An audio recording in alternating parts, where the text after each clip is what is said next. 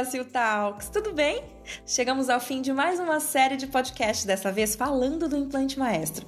E convidamos um grande mestre para um bate-papo incrível e fechar esse tema com chave de ouro. Ele é o professor João Geraldo Bugarim Júnior, especialista em saúde coletiva e bioética.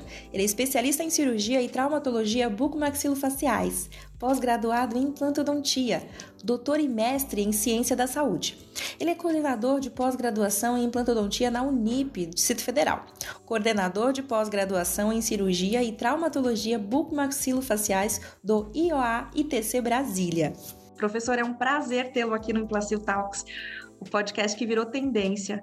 Acredito que tenha muito a agregar, o teu conhecimento vai ajudar muito. Seja muito bem-vindo. Obrigado, eu que agradeço, é uma satisfação enorme estar aqui com vocês todos nessa iniciativa fantástica que é o Implacil Talks, né? Uma novidade, uma modernidade, né? E a Implacil se atualizando aí aos tempos modernos, né? Muito feliz de estar aqui com vocês.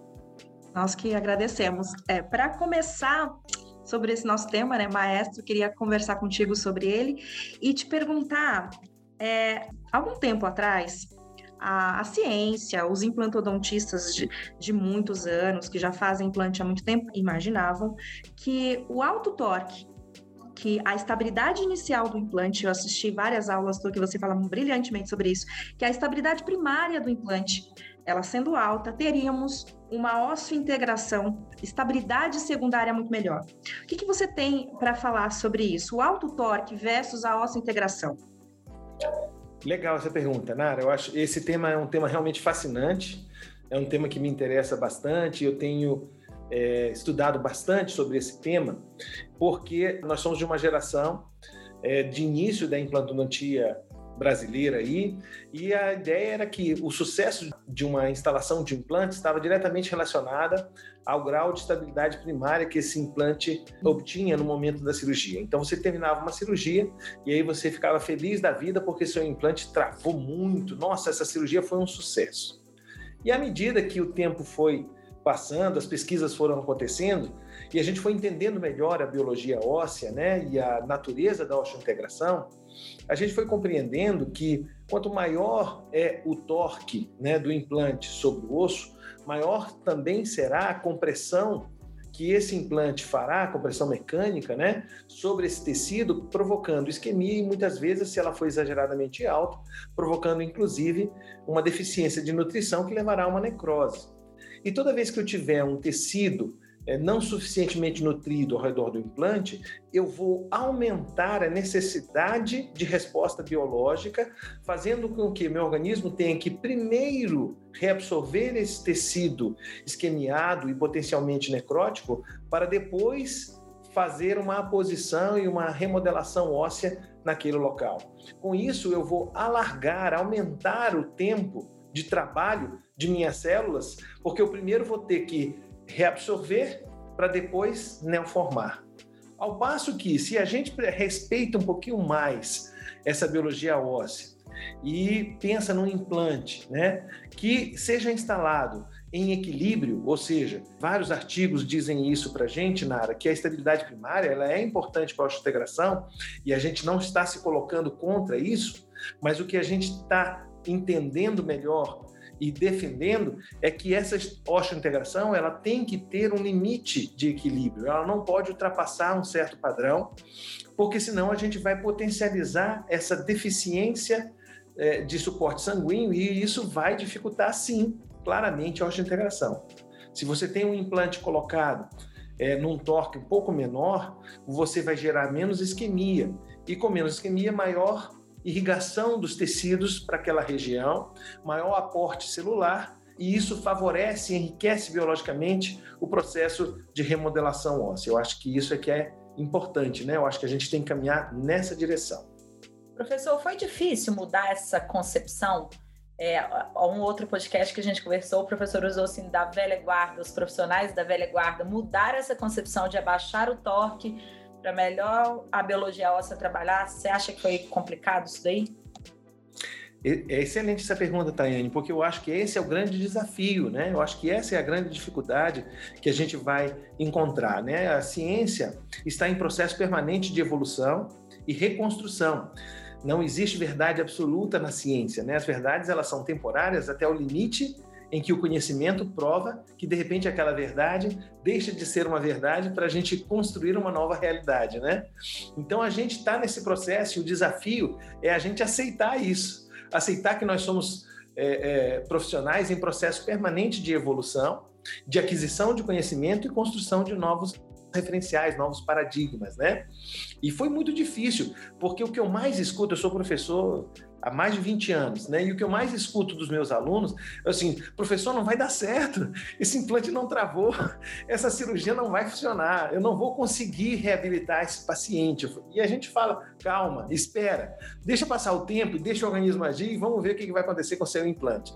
E na grande maioria das vezes o implante acha integra. Né? Nós temos alguns estudos e algumas pesquisas que mostram que implantes colocados em baixos torques iniciais, em baixas estabilidades primárias, vão sim ter a sua osteointegração é, e vão alcançar né, essa estabilidade secundária sem grandes dificuldades. Né?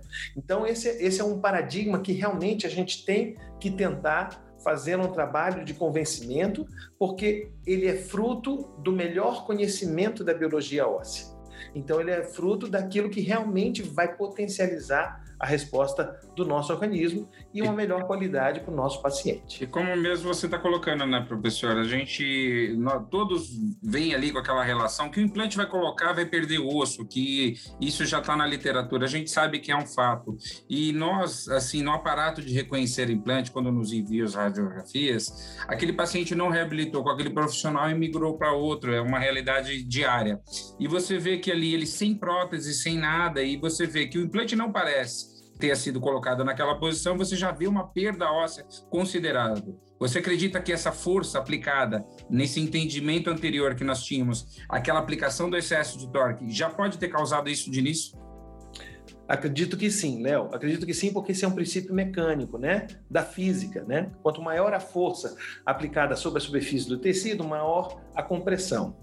É, eu também sou cirurgião bucomaxilofacial, né? Então eu trabalho com com osso há muito tempo.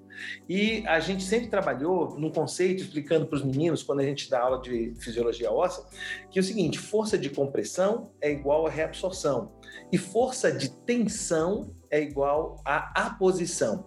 Então, o que a ortodontia faz? A ortodontia, quando movimenta os seus dentes, estabelece numa parede óssea uma força de compressão, onde haverá reabsorção, e numa outra parede uma força de tensão, ao tracionar, né, tensionar os ligamentos periodontais. E ali vai haver a posição. E com isso o dente vai se movimentando entre reabsorção e aposição, reabsorção e aposição. Então esse é um princípio que, na verdade, ele já existe na odontologia há bastante tempo. A gente que não estava olhando direito para ele, né? Mas ele é um princípio que está aí, a ortodontia usa isso todos os dias. Bastou olhar para o lado? Bastou né? Olhar para o lado, Nara, exatamente, porque a gente, a gente fazia uso desse princípio. A gente só não estava entendendo como aplicá-lo ou tirar, o, mais do que isso, eu acho, é tirar o melhor proveito dele. É esse que eu acho que é, que é o grande segredo que o maestro trouxe, né? O maestro nos trouxe a possibilidade de tirar o melhor proveito dessa fisiologia óssea, né? Então essa perda óssea que o Léo comentava é fruto de uma força de compressão exagerada que vai levar a, uma, a um empobrecimento vascular local e sem sangue não tem jeito, vai haver reabsorção óssea, vai haver perda óssea e o organismo vai ter muito mais dificuldade para remodelar. Então, normalmente você cria um defeito, né? Você pode ter uma estabilidade primária excelente, achar que a cirurgia ficou ótima, e o implante, logo em seguida, começa a mostrar sinais de reabsorção óssea ao redor daquele tecido que foi extremamente comprimido, né? Então, é. eu acho que essa ideia é que a gente tem que tirar. Forças de baixa amplitude são bem-vindas. Forças de alta amplitude são negativas, são deletérias para a fisiologia óssea. Então a gente tem que buscar. É, e esse é um princípio muito interessante quando a gente fala é, em, em carga imediata, função imediata, que é outro conceito que é bem interessante da gente trabalhar, né? Porque por que, que é legal fazer a função imediata? E aí eu, eu gosto muito de diferenciar função imediata de carga imediata, né? Eu acho que são dois conceitos diferentes. Então, função imediata é quando você coloca aquele provisório que vai entrar em função, mas não é uma função plena. É uma função onde você alivia contatos oclusais. Se for região anterior, normalmente você tira guia anterior, ou, ou se for lateral, né, em função de grupo ou guia canina, você alivia essa função oclusal para que a força que incida sobre aquele implante recém-instalado com o seu provisório seja uma força de baixa amplitude, uma força indireta. Ou seja, vai ter contato do bolo mastigatório, ele vai participar da mastigação, mas não com função plena. E forças de baixa intensidade fazem o quê? Fazem a posição óssea. Então, melhoram a integração? Melhoram, melhoram a integração. Agora, quando você quer dar a função plena, total, a carga imediata, qual é o conceito que a gente tem desde a época do Branemark? Une os implantes, coloca muitos implantes, faz uma prótese toda unida para que essa força seja distribuída de forma mais igualitária entre esses implantes para que aquela grande força aplicada seja dividida por cinco, por seis implantes, enfim, nas situações de protocolo, que funcionam muito bem. E por que, que funcionam? A gente, será que é outro conceito? Não, é o mesmo conceito. Só que aquela força de alta intensidade não vai ser aplicada em um implante, vai ser aplicada numa distribuição de implantes e nessa divisão de forças, a força passa a ser de menor amplitude. E com isso a gente consegue ter excelentes resultados de carga imediata com neoformação óssea, mesmo tendo uma função plena, né? Eu acho que esse, esse é o ponto aí. O maestro, eu acho assim que ele é um grande coringa, né? Que eu posso fazer qualquer dessas virtudes aí de trabalho, amplitude no planejamento, que eu posso ir desde o precoce, uma boa estabilidade quando fresado bem, você vai ter essa estabilidade para atingir o objetivo de uma estética, de uma carga imediata num todo, né? Então, você tendo ele como um coringa é, é um grande diferencial, né? Eu acho que sim, né? Eu acho que você tocou no ponto, no ponto chave.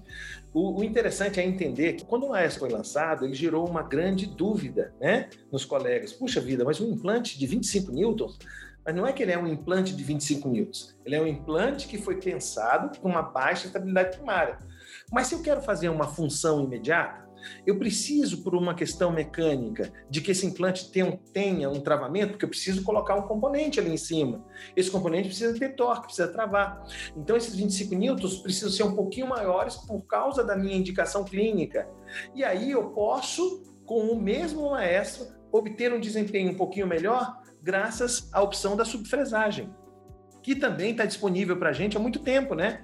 Então a subfresagem também é uma arma que a gente tem agora com o lançamento da Broca 3.0 que está disponível aí para qualquer colega fazer uso, né? 3.0 cônica, você solucionou muito dos problemas dos implantes de 3,5, que são os implantes hoje é, mais utilizados, porque a gente também tem o conceito de que o melhor é menos implante, mais osso, né? Então, para a região anterior toda, a gente vai trabalhar sempre com implante, preferencialmente implante de 3,5 e vai ter um bom desempenho. Você vai usar um implante de diâmetro um pouquinho maior na região posterior, que aí você pode usar um 4, um, né, ou mais, mas você vai ter como dar ao implante de 3,5 uma estabilidade um pouquinho maior, se o caso assim indicar. Ou seja, quero fazer meu provisório, quero botar meu componente ideale, quero travar meu componente ideale com um torque suficiente para não deslocar o implante, eu vou até a broca 3.0, consigo meus 40, 45 newtons de, de estabilidade primária, não comprometo o osso, e consigo reabilitar meu paciente. Você tocou num fator muito, muito importante, né? São tantas mudanças, né? Porque para a gente o implante comum regular era o 4.0, 4.1, né? O 4.1 ele era na cabeça do profissional é o planejamento. Então, planejou que tá bom, tudo certinho, é o 4.0, é o 4.1. E o Cone Morse veio também, não só ele, no, no HI nós já vimos isso, no nosso HI também a gente vê que um consumo do implante menor, ele é muito alto. Isso trouxe também para a gente o maestro agora, plataforma Switch do HI, que ele vai trazer um benefício que eu tenho um único componente para HI. Nós sabemos isso já no Cone Morse. Quando eu coloco um Cone Morse 3,5, 4, 5, o componente ele pode ser versátil.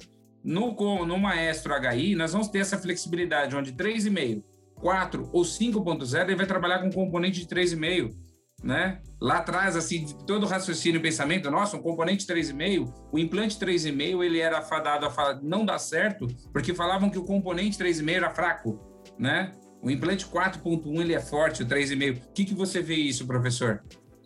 Eu acho que a gente volta naquele ponto das mudanças de paradigma, né? Então, assim, é fantástico. Eu fico muito entusiasmado porque eu acho que a implantodontia está em processo permanente de evolução. E é muito gostoso você poder ser espectador dessa evolução e fazer parte dessa história. Eu, eu me sinto muito privilegiado de ter acompanhado toda essa história. Então, a ideia que a gente tinha, e você coloca muito bem isso, Léo, é que o implante tinha que ser largo, porque a estrutura tinha que ser robusta, o parafuso tinha que ser grosso para poder segurar a prótese. Quando a gente sabe que a questão não é a espessura do parafuso, mas sim o grau de adaptação do componente no implante, né? Ou o selamento a frio que acontece no Morse, ou o encaixe ao longo do corpo no HI, né? É isso que vai conferir a confiabilidade das nossas próteses, né, dos nossos componentes protéticos, o menor índice de afrouxamento de parafusos, o menor risco de fratura de peças e componentes. Então, na verdade, isso não está associado à quantidade de titânio, ao volume de titânio que aquele componente tem por ser mais largo, né? E sim pela biomecânica, pela engenharia, bioengenharia que foi aplicada na construção daquele componente, distribuindo a força não apenas ao longo do parafuso na cabeça do implante, como era inicialmente, principalmente no, nos implantes HS, né? mas sim ao longo de todo o corpo do implante que acontece perfeitamente no HI e no Morse, né? Então, essa força de atrito, essa capacidade de retenção, o menor índice de afrouxamento são contribuições que a bioengenharia trouxe na interface componente-implante, independente do volume de titânio. E hoje o que a gente sabe nós que somos amantes da biologia óssea, é que é mais importante para a longevidade do implante você ter um volume ósseo razoável ao redor do implante do que você ter muito titânio e um osso muito fino, porque novamente a gente volta naquele detalhe. Quanto mais eu alargo a minha osteotomia para colocar um implante mais largo, menos tecido ósseo remanescente eu vou deixar ao redor da minha osteotomia. Consequentemente, menos quantidade de possibilidade de nutrição sanguínea, né? Menos células chegando. E menos células chegando, menos remodelagem, menos fisiologia óssea, e aí a tendência de perda óssea passa a ser maior. Professor, e todo esse conceito de preservação é, óssea marginal, né, em regiões de estéticas, isso é muito favorável, porque eu consigo a preservação de papila, tô certo? Perfeitamente. Né? A, a manutenção do, do, tecido ósseo, mas também do tecido rósea, né, que a gente chama do tecido mole, ela, é, ela, é fundamental na medida em que a gente preserva ao máximo essa quantidade de tecido. Quanto menor o meu implante, eu digo assim, claro que dentro de um raciocínio, de, considerando hoje, igual o Léo estava comentando, que o implante é, a ser utilizado, ou o implante talvez coringa mais utilizado, seria o 3,5, em substituição aos implantes de plataforma 4.1 de antigamente, né? que eram superfícies regulares. Hoje, talvez a superfície mais utilizada seja realmente a 3.1, porque ela te dá mais liberdade. Liberdade de manipulação de tecido, duro, mas liberdade também de manipulação de tecido, tecido gengival, que vai contribuir para a manutenção de toda aquela estética rosa, preservação de papilas, né? manutenção do arcabouço em volta do implante, isso é muito importante. E não esquecendo que em se tratando de é, alvéolos frescos, extrações imediatas para alvéolo frescos, a gente vai ter sempre que acrescentar um biomaterial nesse gap. Se a gente usar implante, eu não tenho que preencher o meu alvéolo com implante, eu tenho que preencher meu alvéolo com biomaterial, porque é o biomaterial de baixa reabsorção, né, de origem bovina, como por exemplo o extragraft, é que vai garantir a manutenção da altura óssea. Porque se ele é de baixa reabsorção, não vai ser reabsorvido e ele vai atrapalhar o processo fisiológico natural de remodelagem, constricção e perda de volume alveolar. Então é muito importante a gente lembrar que o que vai dar sustentação ao tecido mole é o osso e o que vai preservar o osso alveolar é o biomaterial que nós vamos colocar entre o implante e o gap. E mais uma vez, se o implante é estreito, mais biomaterial eu coloco, melhora a minha manutenção tecidual, melhora a minha estética rosa. Eu acho fantástico. Esse bate-papo hoje vem para gente de uma forma tão gostosa. Você fecha para gente o tema maestro e eu acho que dentro dessa geral, tudo que a gente tem de bate-papo, construção dessa informação, eu acho que traz para gente as novidades e tudo o que vem de estudo, e é uma parte clínica muito grande. Eu vejo o implantodontista, professor, eu poderia chamar de prótese sobre implante. Hoje, a vertente que nós falamos, a, a, nasceu a implantodontia como implantodontia e a especialidade prótese sobre implante. Eu vejo três. Hoje nós temos o prótese sobre implante, o implantodontista e o pério trabalhando sem perceber numa única especialidade. Eu vejo isso que a gente não consegue construir implantodontia sem a prótese sobre implante conversando e sem a pério. Eu quero agradecer sua presença aí, deixo aqui aberto para você fechar suas conclusões. Para a gente, para mim, para todos nós, é muito difícil fechar o assunto, que eu ficaria um dia, dois dias aqui com esse bate-papo delicioso. Suas informações vieram muito claras. Eu vou passar para você uma parte mais difícil você fechar esse assunto para a gente, encerrar esse bate-papo da gente, que vai ser mais difícil ainda. Verdade. Esse é um assunto fascinante, dá vontade de ficar falando aqui um tempão, né? A gente poderia bater esse papo é, por muitas horas, né? Porque tem muito assunto, tem muita coisa para falar.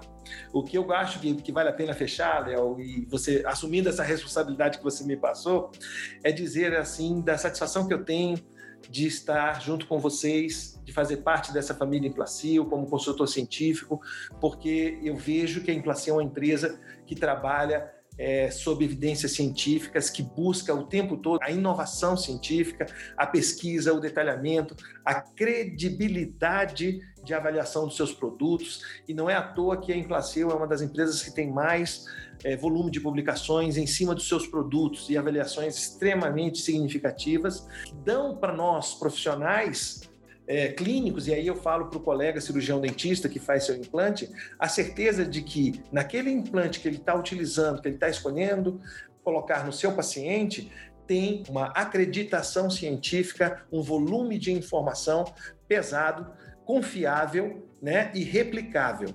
Então é isso que deve pesar na escolha de um implante. Qual implante que eu vou escolher? Eu vou escolher o implante em que eu possa acreditar, porque é um implante que tem validação científica. E eu sinto isso no Maestro, sinto isso nos produtos da Implacil e sinto isso todas as vezes que a gente tem a oportunidade de discutir produtos, novas tecnologias, a implantodontia, a evolução dessa implantodontia enquanto ciência, isso me enriquece profundamente e eu estou muito tranquilo de dizer para o colega que está nos ouvindo aí, use e use sem medo, porque por trás disso aí tem um monte de mentes brilhantes desenvolvendo, trabalhando, pesquisando para dar a garantia de que você possa simplesmente se preocupar com a sua osteotomia, a posição do seu implante e a sua prótese e a satisfação e a qualidade de vida do seu paciente, que é o objetivo final de nós todos aqui, né? Dar saúde e qualidade de vida para esse ser humano, para que ele possa sorrir, né? Plenamente e cada vez mais feliz. Essa é a nossa missão, esse é o nosso objetivo, né?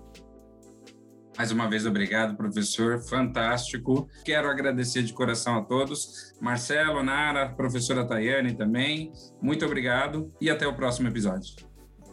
Bate-papo incrível, né? Conteúdo riquíssimo. Eu acredito que tenha agregado bastante ao seu conhecimento, assim como agregou ao nosso. E fiquem ligados, nos próximos episódios vamos falar da linha Ideale. E o nosso primeiro convidado é o professor José Henrique Cavalcante. Até lá, esperamos por vocês.